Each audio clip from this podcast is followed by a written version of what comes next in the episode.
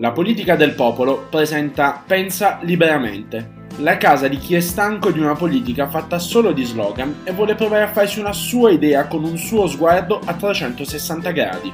Vi diranno che le vostre idee non contano più, ma non ascoltateli, perché in realtà hanno paura della gente in grado di pensare.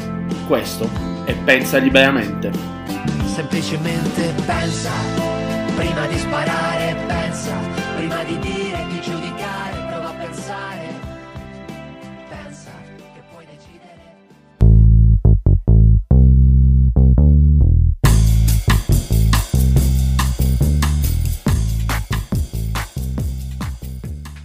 Ciao a tutti e benvenuti nel salotto di Pensa Liberamente, il podcast della politica del popolo. Io sono Enrico Filotico e come sempre in questa stagione al mio fianco c'è la voce di Valentina Menassi. Ciao Vale.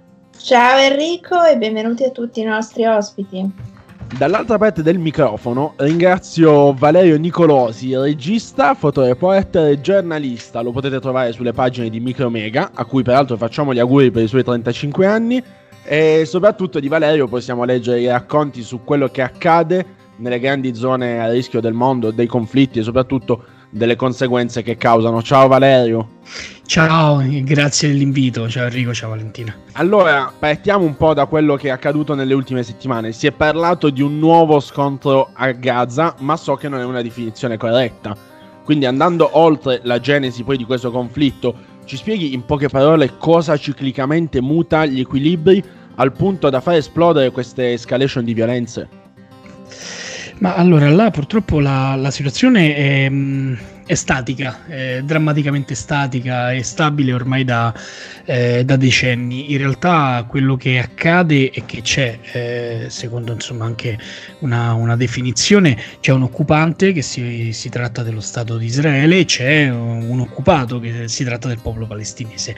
Nella, per quanto riguarda Gaza la eh, definizione in realtà non è proprio corretta nel senso che c'era un'occupazione, c'erano dei coloni fino al 2005 eh, quando Ariel Sharon all'epoca premier israeliano decise in maniera unilaterale di, eh, eh, di smantellare le colonie, ricordo che le colonie sono degli insediamenti illegali eh, di, eh, ehm, eh, di israeliani in territorio palestinese nel 2005 vengono eh, ritirati questi, questi, coloni dalla striscia di Gaza, non in Cisgiordania dove in realtà invece sono proli- proliferati, ehm, ma dal 2007 sostanzialmente la striscia di Gaza è so- totalmente isolata, è sotto assedio. Che cosa vuol dire? Vuol dire che c'è un muro, che c'è una, eh, quindi una recinzione, in alcuni tratti si tratta di un muro, in altri si tratta di una rete, c'è una buffer zone, ossia una zona cuscinetto di 600 metri imposta all'interno della striscia di Gaza dove non ci si può avvicinare, non si può entrare e le regole di ingaggio dell'esercito israeliano è di sparare a vista per chi entra nella buffer zone e ve, ve, lo posso assicurare perché insomma mi è capitato. E, e poi soprattutto eh, insomma c'è un, un, assedio economico sociale eh, ossia non entra e non esce nessuno. È quasi impossibile entrare ed è impossibile uscire. Eh, ci sono 4 ore al giorno di elettricità e non c'è acqua potabile. Tutte le merci che entrano e che escono sono sotto il controllo israeliano. Questo vuol dire che sostanzialmente la striscia di Gaza vive un'occupazione indiretta perché viene da fuori il muro, ma che è anche un'occupazione economica e, e che quindi sistematicamente, ciclicamente poi eh, riprendono quelli che vengono chiamati scontri, quello che viene chiamato conflitto. In realtà è un conflitto a bassa intensità, ossia eh, un conflitto eh, dove sistematicamente anche in un momento come questo dove non si parla più eh, periodicamente ci sono comunque dei bombardamenti magari a volte con gli aerei con i caccia a volte con i droni eh, ma che sostanzialmente eh, tengono la striscia di Gaza sotto un assedio permanente anche militare.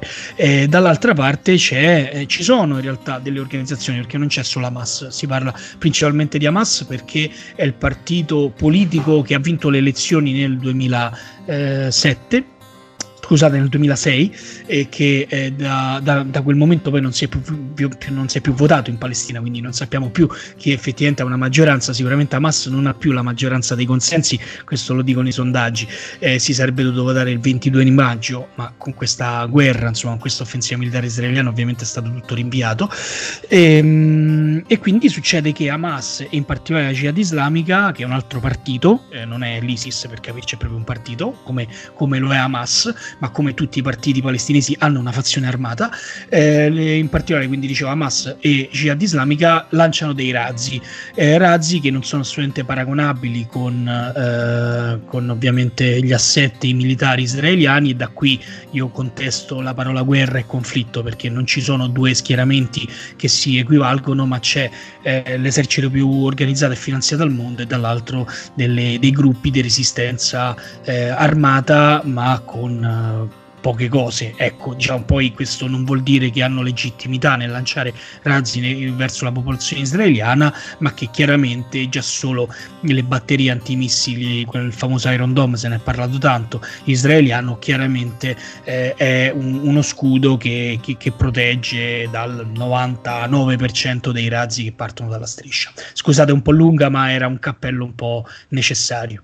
È stato molto interessante, grazie Valerio. Per quanto riguarda i mezzi di comunicazione che sono sempre stati fondamentali e anche in questa vicenda assolutamente fondamentali, il nostro paese ha vissuto quello che stava succedendo a Gaza tramite questi mezzi di comunicazione, in particolare tramite i social media. Tu sei stato uno dei corrispondenti principali della vicenda, come è stato raccontare quello che stava succedendo? Ma um, allora, dal mio punto di vista, eh, sono sincero, tanta frustrazione eh, per due motivi. Il primo perché no, non ero sul posto in quel momento, non potevo esserci per tutta una serie di cose, tra, tra cui il Covid, perché ovviamente Israele comunque impone eh, una, una, quarantena, insomma, per un, poi, insomma, un bambino piccolo, per tut, tutta una serie di cose non potevo partire e, e, quindi non poter raccontare, come dire, anche quantomeno in diretta, almeno dalla Cisgiordania, insomma, non da Gaza, dove comunque i giornalisti internazionali non potevano entrare nella fase di, come la chiamo io, la guerra ad alta intensità. Adesso possono entrare perché c'è quella bassa intensità, ossia si è tornata alla normalità ma dall'altro la grande frustrazione è eh, ascoltare, vedere, sentire insomma eh, tanti colleghi e colleghe che eh, conoscono poco la, la realtà, eh, si sono improvvisati eh, come fanno sempre insomma, quando si parla di Palestina purtroppo magari chi è esperto di Israele parla di Palestina chi è esperto di Stati Uniti parla di Palestina perché intorno ovviamente alla Palestina c'è chiaramente un interesse geopolitico che riguarda tanti aspetti ma la Palestina e in particolare Gaza è, sono mondi completamente diversi e, e dico in particolare Gaza perché in realtà anche chi è esperto di Cisgiordania non sa che cosa, eh, qual è la situazione di Gaza. Mi è successo qualche mese fa eh, di contestare un video di un uh, giornale social, insomma, molto famoso, eh, di una ragazza, anche ho scoperto anche molto preparata sulla Cisgiordania, che parlava di Gaza in maniera totalmente inesatta, ma semplicemente perché appunto non c'era mai stata. E, e se non ci sei mai stato, non conosci il ruolo che ha effettivamente Hamas né, sul posto, non conosci soprattutto veramente le dinamiche sociali all'interno della striscia non puoi raccontarla. E la frustrazione quindi era nel sentire, eh, per esempio, il corrispondente RAI, Raffaele Genà, eh, sostanzialmente passare le veline del, dell'esercito israeliano, così. Eh, quindi l'informazione eh, RAI era unilaterale, eh, leggere della corrispondente eh, di Repubblica eh, Sharon Nizia da, da, Tel Aviv, che, che, anche lei insomma, riportava le, le, la, la, la parte israeliana e così via, insomma, tutti, tutti quanti, Corriere, Repubblica, insomma, eh, all'inizio anche il Post, il Post comunque è sempre stato molto filo statunitense, anche molto filo israeliano, poi in realtà ad un certo punto ha, ha, ha anche, mh, come dire, fatto dei distinguo per fortuna, ma là c'è stato un po' un riallineamento su tutti i media eh, quando Biden è intervenuto sulla vicenda, ossia sì, ok, il diritto di Israele, di Israele a difendersi, ma eh, è abbastanza ingiustificata questa operazione militare. E, e quindi là un po' tutti si sono riallineati, però ecco la frustrazione sicuramente è stata questa, pensare, cioè sentire la solita frase, razzi dalla striscia, Israele risponde, ma razzi dalla striscia, ma se la striscia dal 2007 è totalmente isolata, anche solo per frustrazione, no? cioè nel, nel, nel calcio spesso si dice ha fatto un fallo di, di frustrazione, no? cioè quando stai perdendo all'ultimo entri scivolata da dietro a qualcuno che non serve a nulla, è chiaro che non serve a nulla, no? l'hai fatto in maniera stupida. E a volte succede anche questo, ma nel senso che poi appunto magari ci sono gli scontri sulla spianata delle moschee, la polizia israeliana entra nella, nella moschea di Al-Aqsa, che è il terzo luogo sacro dell'Islam, durante il periodo di Ramadan o alla fine del, del, del mese insomma, del Ramadan. E, e, e, da Gaza partono questi missili in maniera totalmente, secondo me, inutile. Mh, ma, ma, non sono io a giudicare, non, non, siamo noi a dover giudicare, insomma, è, è una condizione di vivere sotto assedio che, che, chiaramente andrebbe un attimino capita. E come dicevo all'inizio, chi non conosce Gaza, non solo la Palestina, ma in particolare Gaza, non riesce a capire perché eh, c'è, c'è, questa dinamica e il perché appunto è l'assedio. Valerio, io ho um, un dubbio, arriviamo alle diplomazie internazionali a cui hai fatto cenno tu. Ho un dubbio da un punto di vista um, di strategia politica rispetto, se, diciamo, in questo così si può definire. L'attacco ad Al Jazeera va letto come un tentativo di isolare mediaticamente il conflitto oppure è credibile quella che è stata poi la giustificazione data, ovvero della presenza di alcune eh, spie all'interno del, ehm, della palazzina eh, al cui primo piano c'era la Press Associated. Allora, la questione è questa, la palletta in due, in due modi. La, il primo, eh, lo Scimbet non ci ha capito niente. Da sto giro, cioè i servizi di sicurezza israeliani interni eh, eh, onestamente hanno, hanno, tirato a caso, e, e, il, ma semplicemente il riscontro è con i morti, cioè i, gli effettivi di Hamas saranno 10 sì e no. Su, hanno raso al suolo mezza, mezza Gaza, cioè hanno tirato giù la banca centrale, che è l'unico posto, questo ve lo dico da persona che frequenta la striscia, l'unico posto dove si possono fare operazioni con carte internazionali. E non è solo il giornalista che può andare a prelevare e che adesso non lo può più fare, non è solo quello, perché ti cambi i soldi prima e ti organizzi. Il problema vero sono le organizzazioni internazionali sono i cooperanti che non possono più effettuare operazioni. Quindi è chiaro che si è voluto colpire, hanno colpito a caso e si, è voluto colpire in realtà tutta una serie di, di situazioni, ossia giornalisti, organizzazioni internazionali.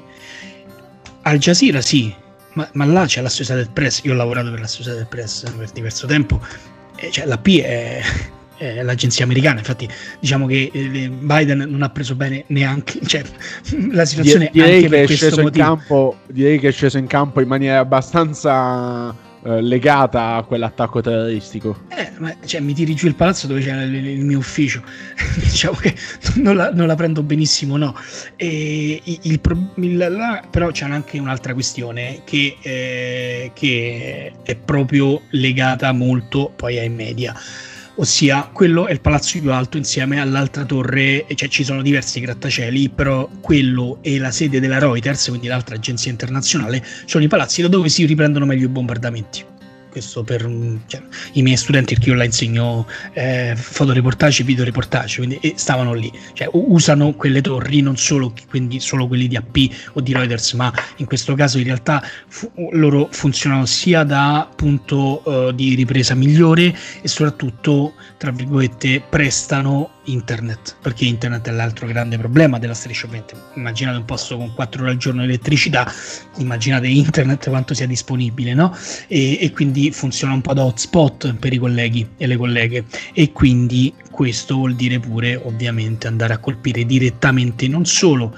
Al Jazeera, non solo a Social Press, ma in generale proprio i giornalisti che stanno raccontando dall'interno.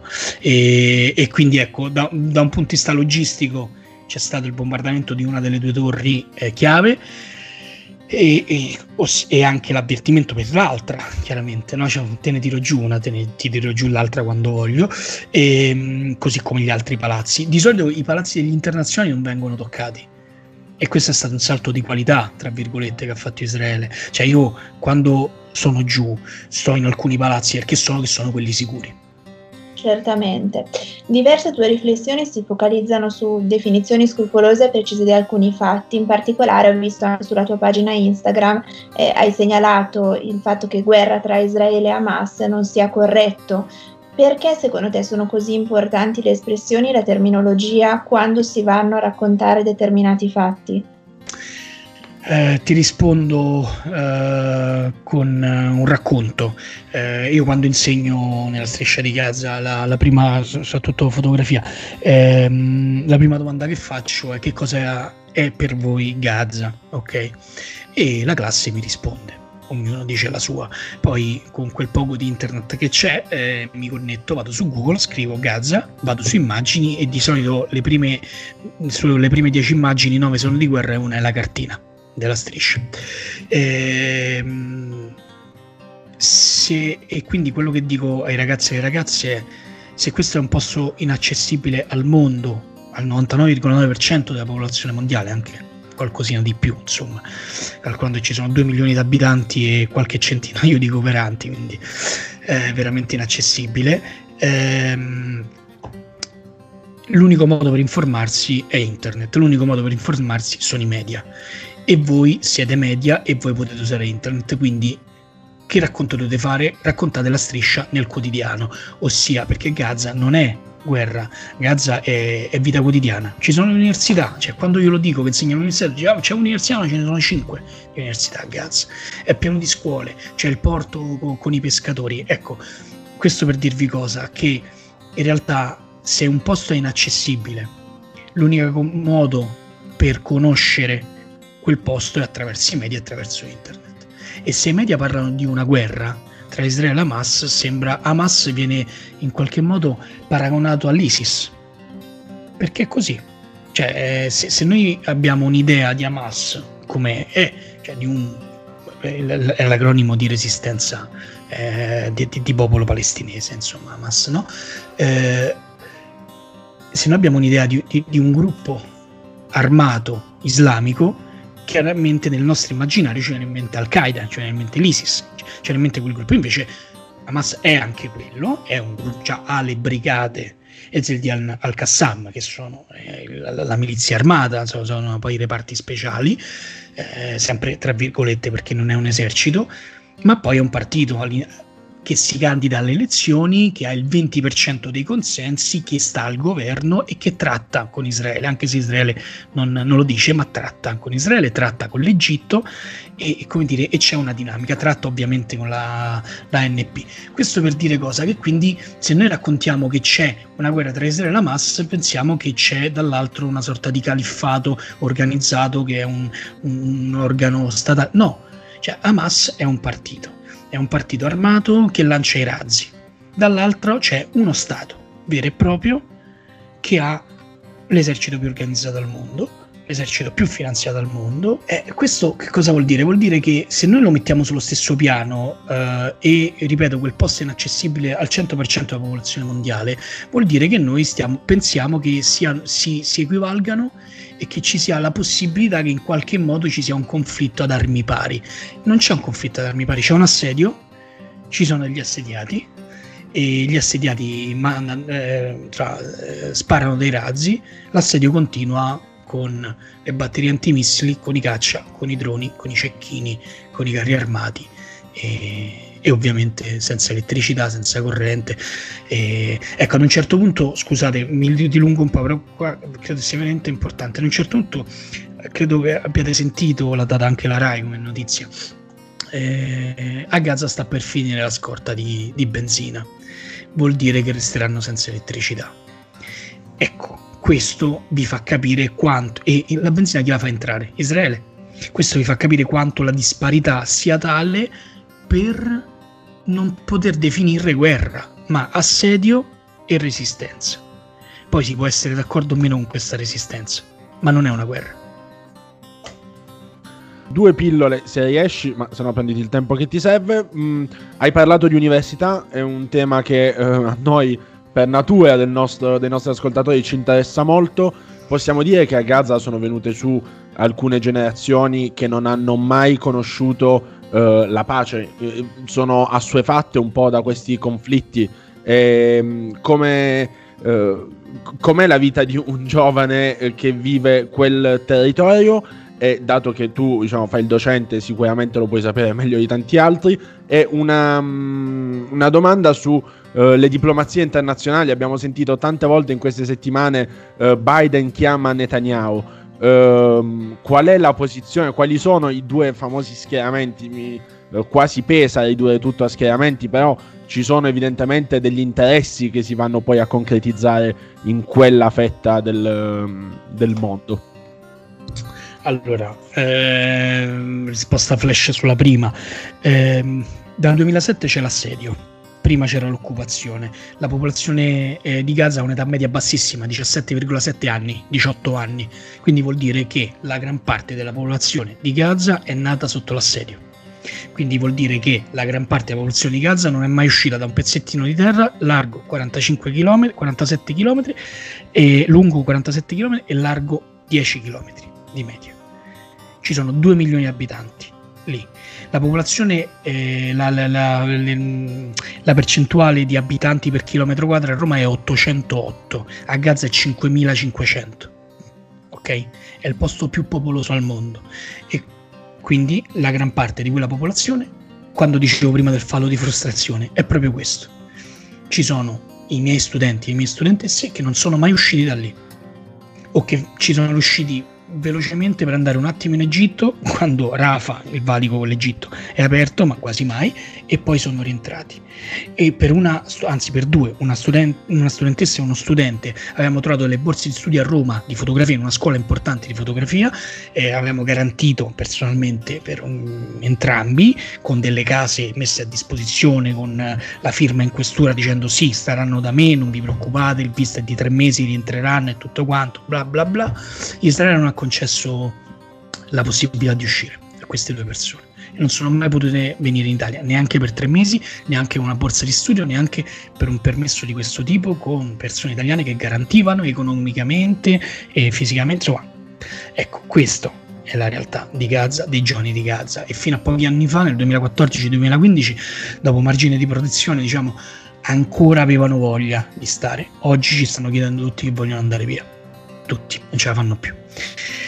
Eh, diplomazia internazionali, eh, là c'è una questione. Eh, Trump nella sua politica estera ha fatto danni chiari, eh, nel senso, a parte l'accordo del secolo e tutto quanto, ma soprattutto ha lasciato grandissimo spazio a Turchia, Russia, insomma ad altri eh, ehm, attori internazionali e regionali, i sauditi da un lato, la Turchia dall'altro, la Russia, insomma lo scacchiere è molto vario in questo momento. Biden sta cercando di recuperare consenso. Netanyahu è in estrema difficoltà, Netanyahu ha due processi, eh, uno in Israele e uno una corte internazionale, e mm, quindi è in estrema difficoltà, ha necessità di restare primo ministro, eh, insomma, altrimenti non avrebbe scatenato tutto questo casino, eh, perché non riusciva a formare un governo sostanzialmente. E ehm,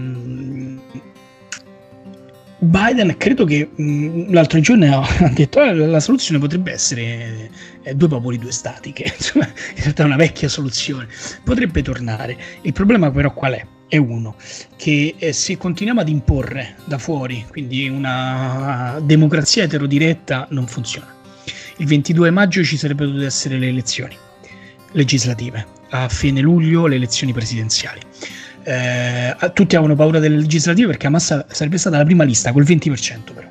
Semplicemente perché il, il fronte laico e progressista è spaccato. Perché c'è Abu Mazen che ormai ha perso credibilità ma comunque mantiene quel suo 20% c'è la lista di Marwan Barghouti eh, storico leader di Fatah in carcere dal 2000 nelle carceri israeliane, eh, che eh, lui è il, il, il, viene chiamato il Mandela palestinese, è l'unico leader riconosciuto veramente. Poi c'è un'altra lista di insomma, un altro ex Fatah sempre intorno al 20%, quindi siamo più o meno al 60% del fronte non religioso. E Barghouti avrebbe vinto alle presidenziali a mani basse cioè, non, NA, il segretario di Hamas, è tra il 14 e il 19%, Barghouti è intorno al 35%, ma proprio tranquillamente, ma insomma... Eh, se non diamo la possibilità ai palestinesi di votare, e non diamo la possibilità ai palestinesi di riorganizzarsi, dal 2006 non si vota. E ricordatevi che vi ho detto 17, 18 anni in media, quindi vuol dire che la gran parte del popolo di Gaza non ha votato mai in vita sua, quindi come dire, potrebbe succedere tutto il contrario di tutto, ma prima deve passare per un processo democratico. Quello che non vuole Israele, perché se dovesse vincere eh, Barghouti, primo, sei costretto a trattare, non è più la scusa di Hamas. Secondo, devi giustificare che eh, eh tieni in carcere da 20 anni un leader eh, democraticamente eletto e, e, presidente di un paese non riconosciuto, ma di un'autorità nazionale riconosciuta. Okay? A quel punto ti devi sedere e trattare. E fin quando non succede questo, purtroppo credo che non, non sia possibile un, un percorso di pace vero e chiaramente Biden potrebbe essere un attore internazionale importante per, eh, e ovviamente se ci fosse un cambio di governo in Israele tutto potrebbe essere un po' più facile, ovviamente se non c'è Netanyahu eh, si potrebbero aprire delle prospettive. Allora, io devo assolutamente ringraziare Valerio Nicolosi per questo audio reportage che ci ha un po' fatto vivere um, con la voce di chi la conosce, quella, quella fetta del mondo, qua, quello che è accaduto negli ultimi ormai vent'anni direi, perché insomma parliamo di una storia che comincia dalle ultime elezioni, quelle del 2006-2021, eh, insomma è un lasso di tempo che può essere considerato vent'anni. Grazie veramente Valerio. Grazie a voi. Grazie a voi. Grazie. Ringrazio come sempre Valentina Menassi che Grazie. accompagna questa avventura di Pensa Liberamente di quest'anno. Uh, l'appuntamento è la prossima settimana, sempre qui su Spotify, sempre in compagnia di Pensa Liberamente, il podcast della politica del popolo.